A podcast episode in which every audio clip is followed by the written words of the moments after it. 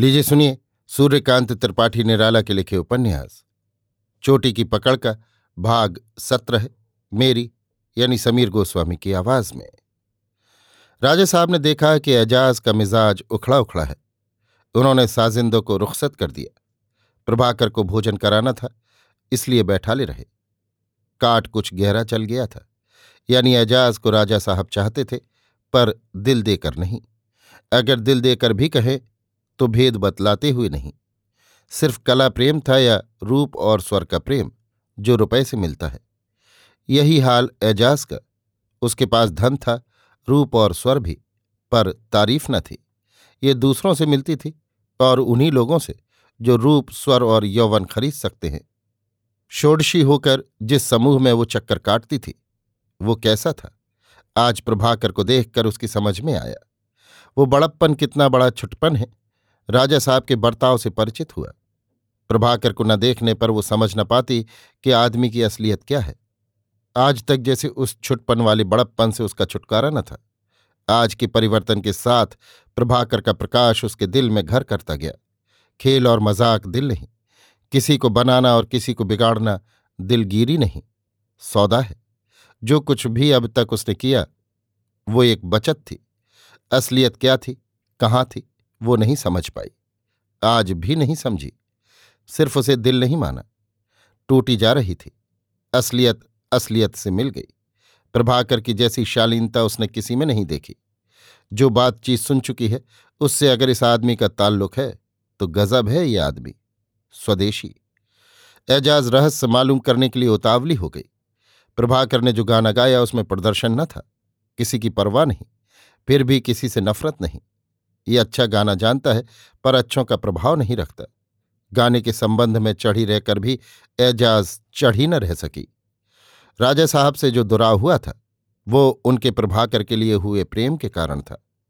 अब वो एक हार बनकर रह गया। उसको खुशी हुई। एक कुंजी उसके पास भी है। अपमान को भूल कर उसने राजा साहब से कहा, बड़ा रूखा रूखा लग रहा है। मैं कशी? क्या बुरा? राजा साहब जो बाजी लगा चुके थे, वो प्रभाकर को बाहर का आदमी नहीं समझ सकती थी।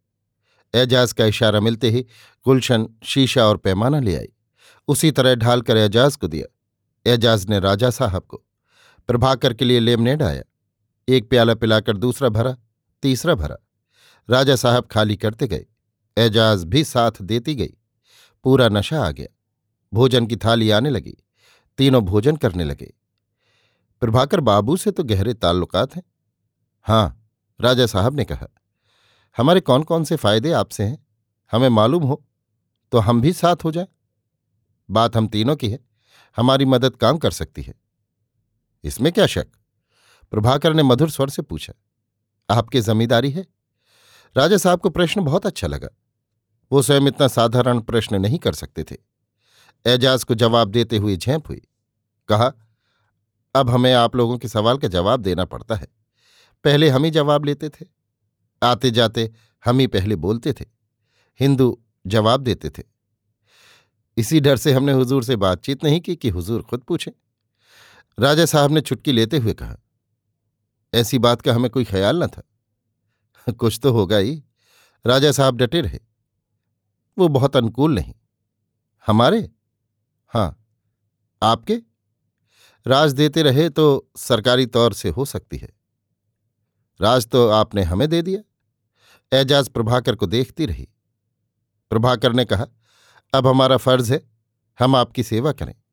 अभी इतना ही कि हम स्वदेशी। इस रात से हमारी सरकार के यहाँ कद्र बढ़ सकती है। राजा साहब की आँख झप गई। इससे दिल का हाल नहीं कहा। एजाज प्रभाकर से सुनने के लिए बैठी रही। प्रभाकर ने कहा मैं स्वदेशी का सक्रिय हूँ।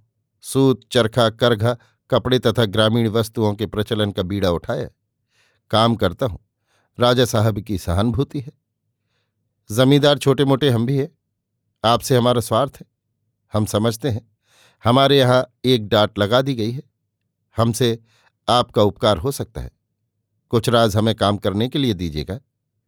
राजा साहब बहुत खुश हुए। कहा, हमारा एक ही रास्ता है। हम बातें आपसे नहीं कर सकते। आज्ञा है। आपने जो कुछ कहा है, उसका कुछ प्रमाण भी हमें चाहिए। यहाँ हम कपड़े के केंद्र मज़बूत करेंगे, व्यवसाय बढ़ाएँगे। आपको अर्थ और अनर्थ के संबंध में काफ़ी जानकारी है। उस तरफ़ से तो कुछ मिलेगा नहीं, एजाज ने कहा। इस तरफ़ का भी कुछ न जाना चाहिए। इतना ख्याल रखिए। उनके आने के दिन की बातचीत मिल जानी चाहिए। मिलेगी। जमींदार तो हम भी हैं। इतना काफ़ी है। कोई दूसरी मदद? क्या पार्टी को दस्तखत करके नाम दे सकती हैं? ये सोचूँगी। शायद नहीं। पहले की बात होती तो हिम्मत बाँध कर देखती। पुलिस या खुफिया का राज यहाँ का है या कलकत्ता का? कलकत्ता का। एक आदमी यहाँ आया है, आपको बता रहा हूँ। प्रभाकर ने यूसुफ के चेहरे का वर्णन किया। ऐसा ही आदमी वो भी था। पहले ही पहल आया था। एजाज ने कहा आपको ये आदमी कहाँ मिला? गेस्ट हाउस में? किसी दूसरे ने भी देखा? हाँ उसने देखा जो हमारे साथ है। एजाज ने बड़ी बड़ी आँखें निकाली। राजा साहब ने खिदमतगार को भेजा। कुछ ही अरसे में दिलावर आया। भीतर बुलाकर राजा साहब ने पूछा, आपके पीछे किसी को देखा? राज मिल गया। बाज़ार में ठहरा है, बाहर का आदमी है। जहाँ जहाँ जाए, आदमी लगा रखो, देखे रहो, मालूम कर ले। असली कौन है? जी, हुक्म। कहकर दिलावर बैठक छोड़कर चला। हमारे लिए अच्छा होगा, अगर आप कलकत्ता चली जाएँ। आप इस समय हमारी ज़्यादा मदद कर सकती हैं। ये आदमी आपके कारण आया है। क्या राजा साहब ये बतलाएँगे कि हमारा राज किसी को उनसे नहीं मिला? नहीं नहीं मिला। इनसे हम कहते हैं, लेकिन दूसरे की बात है, इसलिए नहीं कहा। हमें इसका दुख नहीं। एजाज दृढ़ हुई। हमारी किस्मत, प्रभाकर ने कहा। यह आदमी आपके लिए एजाज की उंगली उठाकर आया है। यहाँ इसका कोई आदमी होगा? मुझसे मैनेजर का नाम लिया, मगर मैनेजर से इसकी जान पहचान भी ना होगी। राजा साहब सीधे होकर बैठे। प्रभाकर कहता गया, जिस तरह भी हो, आप लोगों में किसी से कोई आदमी मिलेगा? अब होशियारी से चलना है।